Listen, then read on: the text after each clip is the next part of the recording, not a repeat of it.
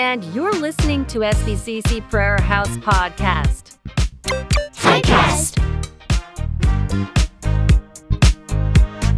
Sabi ho niya mula kay Pablo na hinirang na apostol hindi ng tao sa pamagitan ng tao, kundi ni Jesucristo at ng Diyos Ama na muling bumuhay kay Jesus. Ang lahat ng kapatid na narito ay kasama kong bumabati sa mga iglesia sa Galacia.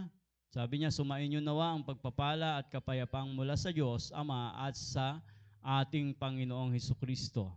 Verse 4, inialin ni Jesucristo ang kanyang sarili dahil sa ating kasalanan ayon sa kalooban ng Diyos Ama upang mahango tayo kasakasamaang naghahari ngayon sa sanlibutan. Verse 5, purihin ang Diyos magpakailanman. Amen. Huh? Amen? Yeah. So verse 6, nagtataka ako kung bakit kay dali ninyong tumalikod sa Diyos na tumawag sa inyo sa pamamagitan ng kagandahan loob ni Kristo. At ngayon, bumaling agad sa ibang magandang balita. Verse 7, ang totoo, wala namang ibang magandang balita. Kaya nga lamang may mga nanggugulo sa inyo at nagsisikap na baguhin ang magandang balita ni Kristo. Subalit parurusahan o parusahan nawa ng Diyos ang sinuman, maging kami o isang anghel man na mula sa langit na mangaral sa inyo ng magandang balita na iba sa ipinapangaral namin sa inyo, sinabi namin ito sa inyo at inuulit ko ngayon, parusahan nawa ng Diyos ang sinumang mangaral sa inyo ng magandang balita na naiiba kaysa tinanggap ninyo. Verse 10, bakit ko sinasabi ito? Dahil ba nais kong mapuri ng tao? Hindi. Ang papuri lamang ng Diyos ang tangi kong hinahangad. Sinisikap ko bang magbigay lugod sa tao? Hindi. Kung iyan ang talagang hangad ko, hindi na sana ako naging alipin ni Kristo. Verse 11, mga kapatid, nais kong malaman ninyo na ang magandang balitang ipinapangaral ko'y hindi katha ng tao. Sa ibang translation, hindi gawa-gawa ng tao. No? Sa verse 12, hindi ko ito tinanggap mula sa tao at hindi rin itinuro sa akin ng sinumang tao. Sino ang nagturo? Si Jesucristo mismo ang naghayag sa akin. Diba? Kapag sinabi ho natin the one and only, ito ay natatangi. Amen? Walang kaparihas, original, authentic. No? Kahit na ito'y kopyahin, lalabas pa rin yung flows ng pangungupya. No? Kahit na i-copy-paste mo ito, parang pariho, pero hindi na yun ang original. Amen? Oh. Noong panahon ni Jordan, basketball player, diba? Siya yung nagpasikat sa Nike Air na sapatos. Diba? Subalit kalimitan, ito ay ginaya at nawalan na yung tunay na halaga nito. Merong lumabas na mga imitation na Nike Air. Sinong may sapatos dito na Nike Air? Paano ho nyo makikilala ngayon yan kung yan nga ay original o hindi original? Kasi parang kopyang-kopya. Yeah. Kung may papapasok daw na hangin, Nike Air yun. Kasi air, di ba? Yeah. Makikita mo yan kung ito ay sasalatin mo, minsan inaamoy. Di ba? Minsan naman hinahaplos. Minsan binibilang yung tahin nito. Ganon ho yung mga magagaling na yung sumasaliksik sa mga orihinal na mga items. Paano mo ang tawag doon, may ikukumpara yung isang tunay na ginto sa piking ginto. Sinong may ginto rito? O, sala na natin yan. Sino hong may ginto rito? So, mayroong mga ilang kaparaanan para masaliksik yan, no? Kung ito nga ay puro o hindi purong ginto. Para malaman ninyo, bisita ko kasi sa pawn shop. Alam sila ho nakakaalam doon. Meron ho tinatawag na stamp. Diba? Tinitignan ho nila kung may silyan, mayroong naka-ukit, mga naka-encrypt dyan, engraved na 24K, 10K, 9K, di ba? Makikita ho doon. At isa pa ho ay kumuha ka ho ng tubig. Ilagay mo ho sa pichel. Yung ginto ay mabilis lumubog sapagkat mabigat ho yung ginto.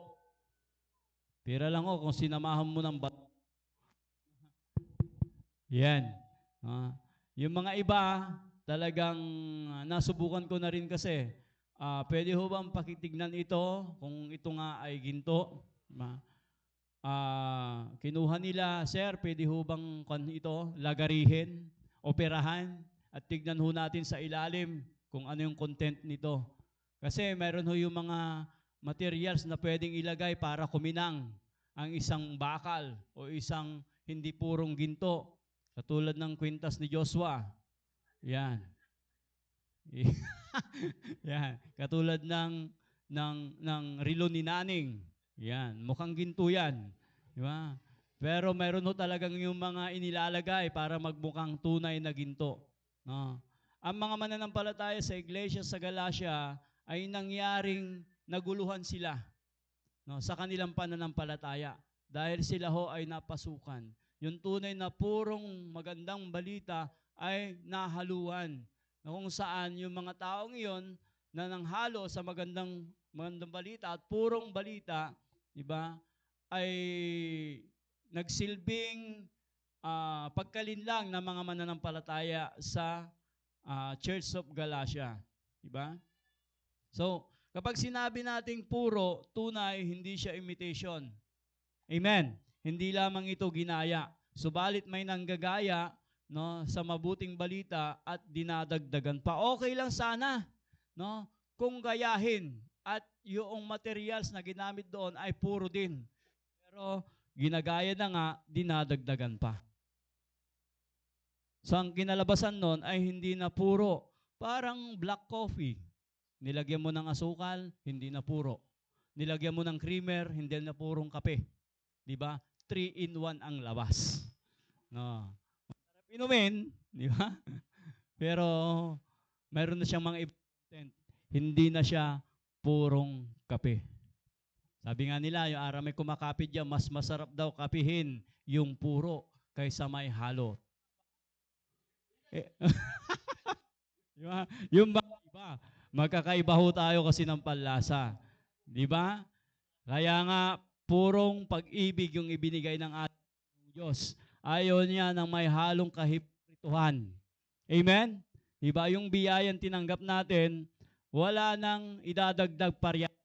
Amen? Yun ho ang hindi naunawaan ng mga mananampalataya sa Galacia. O sa Galacia, di ba? Dahil taga-Galacia sila ay gumala sila, no? Gala sila, no? At that time, ang daming stress sa kanilang kaisipan, totoo ba to? Ito ba yung tunay na ebanghelyo? Bakit? Hindi ho nila binigyan ng halaga yung ebanghelyong napakinggan nila na galing kay Apostol Pablo. Amen? Sinulatan ni Apostol Pablo ang mga mananampalataya upang sila'y bigyan ng babala at sila'y paalalahanan na mag-ingat sa mga katuroang di galing sa Kanya, no? Na siyang ipinahayag naman sa Kanya ng ating Panginoong Jesucristo, katulad ng nabanggit kanina, na ang kapahayagang ito ay hindi galing sa tao o tinuro ng ibang tao, kundi ito ay direkta pinahayag sa Kanya ni Jesucristo during his journey sa Damascus. Diba? Sino nakapunta sa Damascus? Ang gagpadalan kami labat, pastor, di ba? The road of Damascus. Yeah. There is only one gospel, and that is the gospel of grace. Amen? Yan ang magandang balita, na ang laman ng magandang balitang iyan ay tungkol sa biyaya. Sabi ni Apostol Pablo, maliban sa balitang patungkol sa biyaya, ang mga ibang balita ay hindi na tunay na magandang balita. Diba? Bakit the one and only gospel? Bakit nag-iisa at tunay na ebanghelyo? Unang puntos natin, authenticated by Apostle Paul. Diba? Sino ho ba ang nasubukan ng pumunta sa PSA at kumuha ng birth certificate? certificate. Pamay, mabili ni ating to dyan, niya lang tulad certificate. Tapos pa-authenticate to. Yeah. Nga po siguro yung man, di ba? Authenticated by Apostle Paul, di ba? So pinatunayan ang ibig sabihin niyan, di ba? Sa pamamagitan ng paglilinaw. Bakit kaya?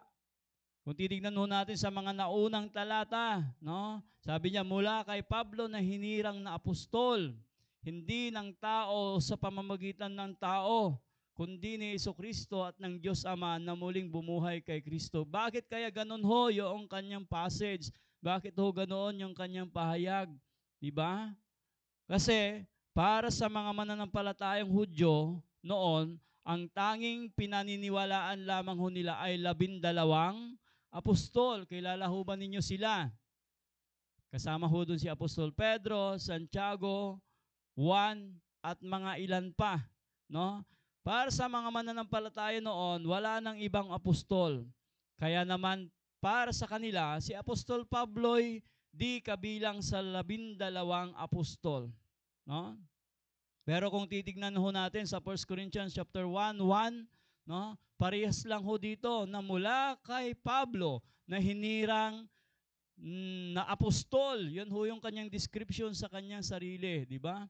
Kaya naman sa mga talatang ito, no, ay tinayuan niya at pinaglaban yung kanyang autoridad bilang isang apostol. Tinayuan ho niya at ipinaliwanag na totoo yung kanyang pagkatawag. Alam niyo ho ba na hindi pinaniwalaan si Apostol Pablo ng 12 apostol? No? Sapagkat hindi ho nila maunawaan yung kanyang turo. Maging si Apostol Pedro, ang sabi niya, hirap naman yan, Apostol Pablo, naintindihin. Hindi ho nila maunawaan sapagkat ito ay kakaibang kapahayagan. Ito ay ipinahayag lamang kay Apostol Pablo. And that is the grace of God. Amen? Lahat ng tatanggap, maniniwala at magsusuko ng kanilang buhay, mapahintil o mapahudyo, sino paman at nagtiwat krus ng Kalbaryo, na si Kristo'y namatay, no? Ibinuhos yung kanyang dugo sa Kalbaryo upang malinis o yung ating mga kasalanan, no? At siya ay muling nabuhay o umakyat sa langit, di ba? Ay maliligtas. Yan ho ay biyaya. Amen. Di ba? So, para bang sinasabi nila na si Apostol Pablo nagpahayag sa kanya ang Panginoon? Imposible. Kasi napakadilim ng kalooban yan. Mamamatay tao yan. Walang ginawa kundi i-persecute ang mga mananampalataya. Yan si Apostol Pablo. Totoo ba? Baka peke lang yung balitang yan. No? Baka marites lang yan o marimosa. Diba? Yung mga pagkakataon na yan na napakinggan nila. So, sabi niya, no? Siya ay ipinanganak ng wala sa kapanahunan. Ibig sabihin, tinawag siya ng Diyos sa panahong hindi niya inaasahan. Sa kasagsagan ho kasi ng kanyang anong tawag doon? Panlulupig, no? Sa mga mananampalataya. Doon kumilos ang Panginoong Diyos sa kanyang buhay. Naranasan na ho ba ninyo yun? Nung panahong katigasan ng inyong ulo, di ba? Doon naman kumilos ang ating Panginoon. Di ba? Sa panahong kayo'y mahina, sa panahong wala na kayong pag-asa, doon mo naman naranasan yung pag-asa na kaloob ng ating Panginoong Diyos. Sabi nga niya, para akong isang sanggol na ipinanganak sa hindi kapanahunan. No? Tinawag siya ng Diyos sa mga bagay na hindi niya inaasahan. No? Madilim ang kanyang kalooban at that time, kaya hindi siya makapaniwala na sa kabila ng napakatinding pagnanasa niya, no? Nalipulin ang mga mananampalataya kay Kristo ay siya naman pagkatawag sa Kanya. Amen? Matindi ho yung ginawa ng ating Panginoong Diyos. Diba? Tinawag siya para sa natatanging layunin. Yun ay ipangaral ang tunay, no? Na mabuting balita. Yun ho, yun sabi niya rito. Ano yung mabuting balitang yan? Sa verse 4 makikita ho natin. Ito yung mabuting balita. Inialay ni Jesucristo ang kanyang sarili. Sino ang nag-alay? Si Jesucristo, no? Bakit daw? Sa verse 4, dahil sa ating mga kasalanan. Ayon sa kalooban ng ating Diyos Ama, Ano ang purpose nito? Para tayo'y mahango. Ibig sabihin ng word na mahango, talagang lugmok ho tayo sa pagkakasala. Nasa putikan ho tayo ng pagkakasala at lumalangoy ho tayo, diba, sa pagkakasala. At tiyak na tayo parurusahan. Romans 3:23. Diba? Sapagkat ang lahat ng nagkasala, diba? O, sapagkat ang lahat ay hindi naging karapat-dapat sa paningin ng Diyos. Diba? Tingnan mo nga yung katabi mo. Yan. Isa rin yan. No? Isa ka din. Isa rin ako doon. No? Sapagkat ang lahat ay nagkasala at walang sino mang nakaabot sa kaluwalhatian ng Diyos. Amen? Pwede mong iligtas yung sarili mo, pero kaya mo bang sundin yung 10 utos? Sa 10 utos yun, mayroon pang 600+. Kaya bang tuparin lahat yon? Kung kaya mong tuparin iyon, kaya mong iligtas ang sarili mo. Pero malinaw na sinabi dito, walang nakaabot. Di ba? Lahat tayo papuntang abot. Walang nakasunod sa pamantayan ng Diyos. Di ba? Kaya ito yung magandang balita. No? No? Inialay ni Jesucristo ang kanyang sarili dahil sa ating kasalanan ayon sa kalooban ng ating Ama. Diyos Ama, upang mahango tayo sa kasamang naghahari ngayon sa sanlibutang ito. Yun ho yung sinasaad ni Apostol Pablo diyan, di ba? Subalit ito hindi naunawaan, no? Tinanggihan ng ilan sa simbahan, lalo na ang Church of Jerusalem, sapagkat sila nakatutok lamang, no, sa aral ng 12 apostol, o 12 alagad. Diba? Hindi nila natanggap na itong si Pablo na nagpre-preach, diba?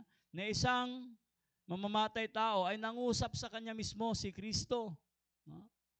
Nang kapahayagang itinago ng napakahabang panahon, no, ay sa kanya na ipahayag, no, na maging ang mga apostol noon ay hindi nakakilala sa kapahayagan yun ng ating Panginoong Jesucristo. Dahil ang kapahayagan na yun, yung mabuting balitang iyon, ay ibinigay lamang kay Pablo. Direktang nangusap ang Panginoon kay Pablo. Subalit hindi ito isang bagsak lang. Oh, Pablo, ibabagsak ko na sa'yo lahat. Bahala ka na. Tsung! Diba? Hindi ho.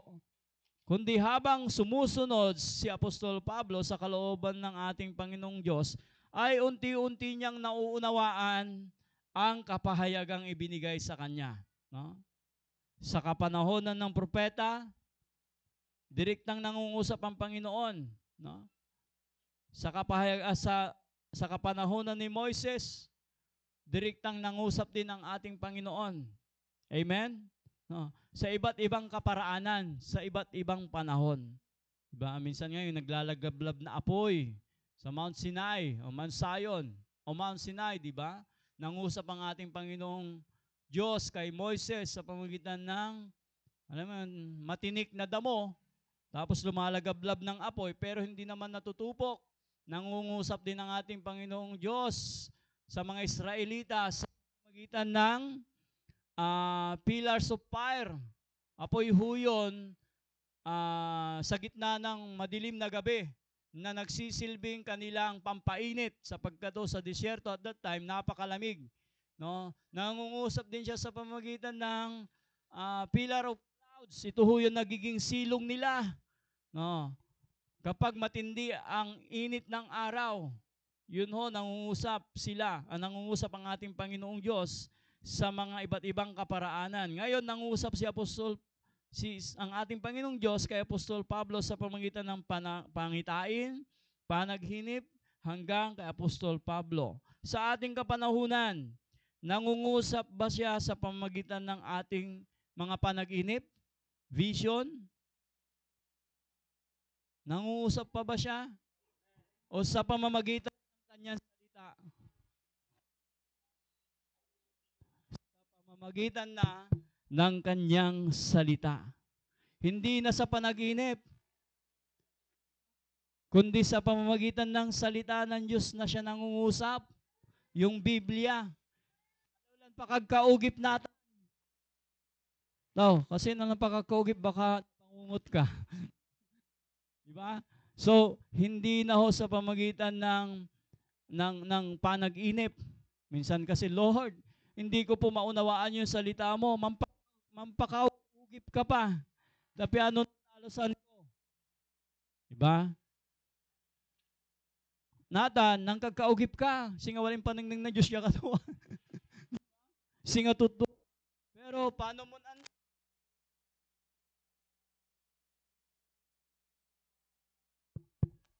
Kanto de Ecclesiastes, ang panag-inip ay sanhi lamang. Hello? Ay sanhi lamang po ng pag-aalala. Stress, pagod na isip, pagod na katawan. Diba? Hindi na ho siya nagpapahayag sa pamamagitan ng panag-inip. Sa salita na siya, nagpapahayag ng kanyang mga kalooban. Kung sa panaginip siya, nagpapakita ngayon, eh sabi, huwag na tayo mag-aaral ng salita ng Diyos. Lord, mampakagkaugip ka labat lang, mangirasak yung mambasa yung Biblia. Diba? Sige la, Lord. Kasi nakaligawan ko, mampakagkaugip ka labat lang habang mampapainawak, mampaningning ka. Eh di, adala ko mong sulat na Biblia. Diba? Baka iba pa yung panaginip mo na galing lang sa'yo. Baka mag-iba pa yung interpretasyon mo. Diba? Ang kalooban ng Diyos ay nakasulat na sa kanyang mga salita. Amen? Hindi na sa panaginip. Baka manahalusinate ka lang noong man. You are dreaming. Diba? Mani-imagine ka na bagay-bagay. Diba? So, hindi na ho sa panaginip nang-uusap ang ating Panginoong Diyos. Noong kapanahonan ni Apostol Pablo. No? Pero sa kapanahonan natin, sa pamamagitan ng salita ng Diyos. Kasi sa kapanahonan nila, naisulat na ba ang Biblia? Hindi pa ho, naisulat ang Biblia. Amen? Diba? Kaya nang-uusap ang Panginoong Diyos sa kanyang mga pinili, sa kanyang mga apostol, sa pamamagitan ng direktang kapahayagan. Hindi sa pamamagitan ng Biblia. Sapagkat sa kapanahunan lamang po natin nagkaroon ng Biblia. At dyan ho tayo hahawak sa salita ng Diyos. Diba? Habang sinasaliksik natin ito, ang kanyang salita ay nagkakaroon tayo ng pananampalataya. Bakit? Ang may pananampalataya, no, hindi naghahanap ng sign yan. Lord, didamakmat na sign na. Mampakagkaugip ka. Alam niyo ho ba yung sign? Yan ho yung mga karakter na mga walang pananampalataya. Mahilig ba tayong humingi ng sign? Oo. Ang sign ho na yan, sinyalis na yan, ay para doon sa mga hindi mananampalataya. Kaya wag ho tayong hihingi ng sign. Ang sign na hinahanap ho natin, nasa kanyang salita na. Isinulat na yan. Sigin na lamang ho natin para maunawaan ho natin ang salita ng ating Panginoong Diyos at kung ano ang kanyang kalooban. Amen. Diba? So pananampalataya kung bakit ho tayo nabubuhay hindi sa mga sinyales. Lord, mangitag kapitayan ko. Diba? Damak pa'y sinyales. No? Akaningning kay gagamba. Diba? Ay, maignol to, nilukasan mo. Wala may umanat. Diba? Yeah. Uma, niyala. Niyala may numero, pimawailan. Yung panhinag mo dito agaw. Gano'n siya nasama, manisni siya kisama. Diba? So, hindi na ho yung gano'n. Diba? So, minsan kasi may isang babae na, Lord, talagang wala siyang boyfriend. Matagal nang wala ang boyfriend. No? Lord, kung ako ng sign, kung sino man ho yung unang lalabas o dadaan dito sa kalsada, siya yun. Di ba? Di ba? Mahirap yung ganoon. Di ba? Lord, ayaw magbago ng asawa ko. Bigyan mo nga ako ng sign na ito'y magbabago. Wala kang mahihintay na sign, pero mayroon kang salita na panghahawakan. Amen? Di ba? So, yun ho. Yung ating pong, yung salita ng ating Panginoong Diyos, authenticated by Paul, di ba? Ngayon, pangalawang puntos, pinatunayan ni Apostol Pablo na walang ibang mabuting balita. Verse 6 and 7. Sabi niya, nagtataka ako kung bakit kayo dali ninyong tumalikod sa Diyos na tumawag sa inyo sa pamamagitan ng kagandahan-loob ni Kristo. At kayo bumaling agad sa ibang magandang balita. Ang totoo'y wala namang ibang magandang balita. Kaya lamang may mga nanggugulo sa inyo at nagsisikap na baguhin ang magandang balita. Dahil sa nag-iisa lang ang mabuting balita, ito ay hinihimok ni Apostol Pablo na huwag nilang iwanan ang tunay na balitang kanilang tinanggap. Subalit, may mga ilan sa kanila na ganun na lamang kadaling iwanan, talikuran, ang tunay na magandang balita. Na para bang sinasabi ni Apostol Pablo na huwag ninyong iwanan to, huwag ninyong iwaglit sa puso ninyo yung inyong tinanggap na mabuting balita. No, sapagkat ito'y mabuting balita. Mabuting balitang ito ang dahilan kung bakit kayo may kaligtasan. Amen? Yun po ang dahilan na kinatuwalay kaligtasan tayo. Diba? Ngayon, bakit gano'n na lamang sila kadaling ng iwan? Verse 7, may mga nanggugulo kasi. Diba? May mga nakapasok ng ibang balita o maling balita. So ano ba ang turo ng magandang balita sa ibang magandang balita na hindi naman talaga mabuting balita? Ito, ang tinuturo nila, pag-ibig, pag-ibig, pag-ibig. Tunay na ang laman ng Bible ay pag-ibig. Pero sa kabilang banda, kung bubuklatin mo yan, hindi lamang pag-ibig. Ang laman ng Bible ay mayroon ding hustisya. God is just and God is love. Ang ating Panginoong Diyos ay hustisya at siya rin ay pag-ibig. Hindi ho natin mararanasan ang pag-ibig kung hindi ho tayo dumaan sa hustisya. Hindi ho natin maunawain ang pag-ibig kung hindi ho natin uunawain yung hustisya ng ating Diyos. Amen? Kailangan maunawaan ho natin na we are sinners, we are not worthy, hindi tayo karapat-dapat, di ba?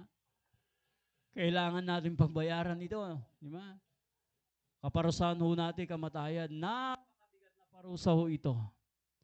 Pero bakit minsan para bang ginagawang magaan lamang ito? Diba? Sabi nga, hindi ko palalagpasin ang pagkakasala ng sino man hanggang sa 3 lahi. 3 lahi ka na ba, Rudile? Wala pa, no? Diba? Ako, pangalawa. Pangatlo. pangatlong lahi na po ako. 6 lahi. Pang-apat na saling lahi na yan. Tuloy-tuloy pa rin yan kapag hindi nabayaran yung ating pagkukulang. Amen? At tiyak na lahat ng salin no, ay mapaparusahan. Pero may hustisya ang ating Panginoon. Ibinigay niya yung hustisyang iyon hindi sa atin. Ibinigay niya yung hustisyang iyon sa kanyang kaisa-isang anak. Sino ang naparusahan? Tayo ba? O ang kanyang anak? Ang kanyang anak. Amen? Yun ang hustisya ng Diyos. At ang pag-ibig niya, hindi tayo naparusahan. Kundi yung karampatang parusa ay ipinatong sa Kanya. Gusto niyo ba ng illustration? Tinatawagan ko si Joshua at ang kanyang ama. Palakpakan naman natin sila. Okay, tapos na? Okay. Hindi. Yan. Dito po kayo. Mag-ama. Anak mo ba talaga to, Pastor? Yeah. Kasya ba to sa'yo, Joshua? Kasi kung kasya yan sa'yo, sa'yo na lang. No. Isuot mo yan. Yan. Yan, gwapo, di ba? Yan. Pimurma. Oh. Joshua, ang tao. At yung sinuot niyang damit, simusumbulo sa kasalanan. Ito naman ang Diyos Ama. Mukha ba na ba siyang Diyos? Yan. Yan. Pastor Junior represent God the Father. At ito naman ang tao. Diba? Kailangan natin si Jesus Christ. Nasaan si Jesus Christ? Hanap tayo. Apeng. Isakto kad krus. Tendo kayo Eksakto kad sa atay krus. Yan. Si Jesus Christ. Yan. Nandiyan ka eh. Yan. Yan. Yan. Sumisimbolo ito sa kasalanan. Yung suot-suot ngayon ni Joshua. At tiyak, kapag lumapit ka sa Panginoong Diyos, Ama, kapag lumapit ka sa Kanya, tatanggapin ka ba Niya? Bakit? Hindi kanya tatanggapin. Bakit? Ang nakikita niya sa'yo, yung nakadamit na kasalanan. Na minana mo pa, no, kay Adan at Eva, na siyang tumatalaytay sa dugo ng tao hanggang ngayon. Diba? Pero, yung kasalanan ito yung nagiging dahilan kung bakit ang ating mga panalangin ay hindi nakakaabot sa Ama. Kasi lalapit pa lang tayo, tatalikod ng Ama. Akin taa, kontra to'y kasalanan. Nangyari mapurporma at arapan na to, oh. Di ba? Naisuot mo, pero arapan na Diyos siya katawan. Aliw-liwa. Di ba? Si katon gapi kakayanan na to, oh. Ya ikalon may kasalanan. Gano la ba ito ni ikalon at naikal? Kasi akasuot si katulaman. Natan, tapiano na ikal may kasalanan niya aman. Oh. Impatulot to'y brother happy. Patulot to Jesus Christ. Diba? Sa ginawa na Diyos siya katawan, inikal to may kasalanan natin. Ikal mo. It's si Joshua. Tapos insuot to si Brother Aping. Represent Jesus Christ. Susot mo. Nadunsot itan, pawil mo. Kaya mo la ba? Susot mo. Talaga isot mo tan. Kasi ako maamin na kasalanan na mundo. Kailangan mong isuot itan, kapag titilak mo, at simuot. Natan, impatong na Diyos siya katawan, no? May kasalanan na si Jesus Christ. Anto'y nanuningning yun natan, wala ni si Joshua kasi may kasalanan, wala ni Akira kasi, hanggang pula, nakad to may kasalanan oy. Mat si Apeng, makasalanan kan to Apeng. No? Wala si Jesus Christ. Inakoton amin ang kasalanan. Natan si Joshua, nung nasinggad na Diyos Ama, awat nila na Diyos Ama. Kasi ang gapula may kasalanan, sempat kalad si Amam. Natan, si Jesus Christ met, yung barayubay, yan, barayubay to may kasalanan. Ed Cruz. Barayubay to. Natan, kulang to lang may kasalanan. Walalad krus. Ni pakula may kasalanan. Ang gapulad si Joshua. Binayadan na Diyos anak, si Jesucristo. Katumbas tutay, kasalanan niya atan, tapos nalinisan, amay dala ng Kristo. Nung gapoy dala ng Kristo, at nalinisan may kasalanan tayo. Si katun importante na dala. Amen? Amen? Inatoy, imulin bimilay, tapos isagana to may panayaman tayo battawan. Amen?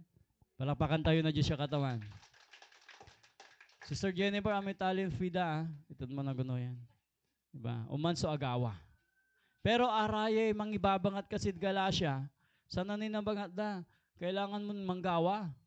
Tapiano naligtas ka sa ibangat da raya, kailangan mo manampalataya na tayong mga hintil sumunod sa kautusan, kultura, batas, pamahiin, upang sila para tayo maituring na banal at ligtas, no?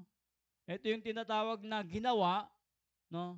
At nagawa na. Magkaiba ho yung ginagawa at naganap na. Magkaiba ho yun. Ang turo din nila, kailangan mong sumunod, no? Para ikaw ay maituring na banal at ligtas. Pero yung ginawa niya, yung ginawa na, sila ay sumusunod bilang pasasalamat dahil sila'y ligtas na. Ang may gagawin tayong maong natan, pasasalamat latan. Amen? Ang ipanagdayo tayo, panagpalakpak tayo, panagkansyon tayo, panagsilbi tayo, Diyos siya katawan, pasasalamat latan kasi ligtas tila. At tayutan gawaan, tapiano na ligtas. Ang ganon to'y gawaan tayo, pigi mong prayer house. Ang ganon amin lang simbaan, looban mula at tukatan na iligtas. Say makailigtas labat, amay ginawa na Diyos siya katawan at krus na Kalbaryo. Panisaan mo labat iman, tanawatan mo may salita to, ibanso kaligtasan. Amen? Yun ho yung tunay, no, na kaligtasan. Amen. Sabi nga niya sa Ephesians 2:8-9, Kuya Paulo. Ephesians 2:8-9. For by grace, kanto na, sapagkat dahil sa kagandaang loob ng Diyos, kayo'y naligtas. Paano raw ho tayo naligtas? Kagandahang loob ng Diyos. Sa pamamagitan ng pananampalataya, hindi niya sinabing sa pamamagitan ng inyong mga gawa. No? At ang kaligtasang ito'y kaloob ng Diyos. Sino raw nagkaloob? Ang Diyos at hindi sa pamamagitan ng inyong sarili. Verse 9, hindi ito bunga ng iyong mga gawa, kaya't walang dapat ipagmalaki ang sino man. Kasi no bungay gawa tayo, di ba sa kaligtasan tayo, lapod gawa, ipagmalaki, Lord, lang gawak mo't na maong. Di ba? Maungak yato, ang gabi kasabag ko, mampapadigwa nilante. No man susukatan na kaligtasan, manyabang tayo. Pero tapano tayo makapanyabak? Diba? Inted na Diyos siya katawan niya, libre, may kaligtasan tayo. Upang walang maipagmalaki ang sinuman. Verse 10. Sapagkat tayo nilalang ng Diyos, nilikha sa pamamagitan ni Kristo Jesus upang iukol natin ang ating buhay sa paggawa ng mabuti. Ay, alami pa sa salamat. No? Iyan ang layuning pinili ng Diyos para sa atin. Una pa man. Ay, alam may purpose to. Iligtas to tayo. Diba? Iniukol sa atin ang buhay, no? Para sa paggawa ng mabuti. Yan ang nais ng ating Panginoong Diyos. No? Kaya niya tayo pinili. Amen? Diba? Last point. Last na ho tayo. Pinatunayang ito'y hindi kathang tao lamang. The one and only gospel, no, na tinuro ni Apostol Pablo, pinatutunayan niyang hindi galing sa kathang tao lamang yung kanyang itinuturo. Sa verse 11 and 12. Sabi niya, mga kapatid, nais kong malaman ninyo ang magandang balitang ipinapangaral ko hindi kathanang tao. Hindi ito tinanggap mula sa tao at hindi rin ito itinuturo sa akin ng sinuman tao. Si Jesucristo mismo ang naghayag sa akin. Simple lang po ito. Tatlong bagay lamang po. Hindi turo galing sa tao. Ha? Yung tinanggap po nating balita, magandang balita, yung kaligtasan na yan, hindi ho yan turo ng tao. Amen? Diba? Hindi rin yan turo ng sinuman tao. Kundi ito ay pinahayag kay Apostol Pablo sa pamamagitan ni Kristo mismo na naghayag sa kanya. Hindi lamang po ito imagination. Hindi lamang po ito dahil sa panaginip. Hindi lamang po ito hallucination. No? O nabuo lamang ito dahil si Apostol Pablo ay nababaliw. No? Kundi ito po ay galing mismo sa ating Panginoong Jesucristo. Amen. Kaya be firm. No? Maging matatag tayo sa pagkakahawak natin sa salita ng ating Panginoon. Huwag ho nating hayaang maagaw yan. Huwag ho nating hayaang masayang yung tinanggap ho nating magandang balita. Amen? Yan ho yung ating pag-asa. O, dyan na po nadalin sa pag-asa dyan, pansamantala. Diba? Pero amin, intod na siya katawan niya, pag-asa. Pang-eternal life, pang-walang hanggang buhay. Amen? Sa piling niya. Yan ho yung pag-asa. Kaya habang hinihintay natin siya, dakil sa pandalanan dyan na po nadalin. Dami mong pagsubok, pero huwag kayong matitinag. Ang dami hong mapapakinggan na para bang magandang balita. Pero nag-iisa lang ang tunay na balita. Yan ay biyaya. Amen? Hindi mo kailangang pagbayaran sa pamamagitan ng iyong mga mabubuting gawa. Kundi ang kailangan mo lang gawin, tanggapin iyan sapagkat yan ay kaloob ni Kristo bilang isang napakagandang regalo sa atin. Amen? Kung nasaan na yung regalong iyon, huwag mong pakakawalan. Amen? Huwag mong sasayangin. No? Tayuan ho natin yung magandang balitang tinanggap ho natin. Kung may marinig tayo, Buksan ang Bible kaagad. Lord, meron akong narinig. Totoo ba yun? O lumapit kayo sa mga elders po natin. No, kapag nalilito po kayo, wag po kayong mahiya. Pastor, ganito po, may narinig po ako. Ano yun? May ayuda po sa balaok. Ay, tara, kailan yan? Ako ang kumata. Diyo, kapag narinig ko kayo, text nyo lang si pastor, yung mga elders dito, diba? At matutulungan nila kayo para unawain ho yung salita ng ating Panginoon. Minsan hindi ho talaga kaya na unawain yan na nag-iisa. Kailangan sama-sama. Si Katulantin walay Bible study. Gusto? Kasi at basta-basta talusan na salita na Diyos. Pero salamat at panaggalaw na banal na espiritu. Tan pikakasakoy na balang sinansakoy. No? Ang gagalaw na banal na espiritu. At natatalusan tayo, imay gabay ton ibaga. Tapanuntan at makapanbilay tayo od kalooban to. Amen? Sikaton no walay ang ibagan, nayari mang Bible study ban. Amen? Kanyang dagos. Kapig. Ibaga tayong dagos iman. At tayo laman ala-ala. Kasi sa salita na Diyos, ang salita ng ating Panginoong Diyos, yan ay buhay. Pahalagaan, panghawakan, wag nating talikuran.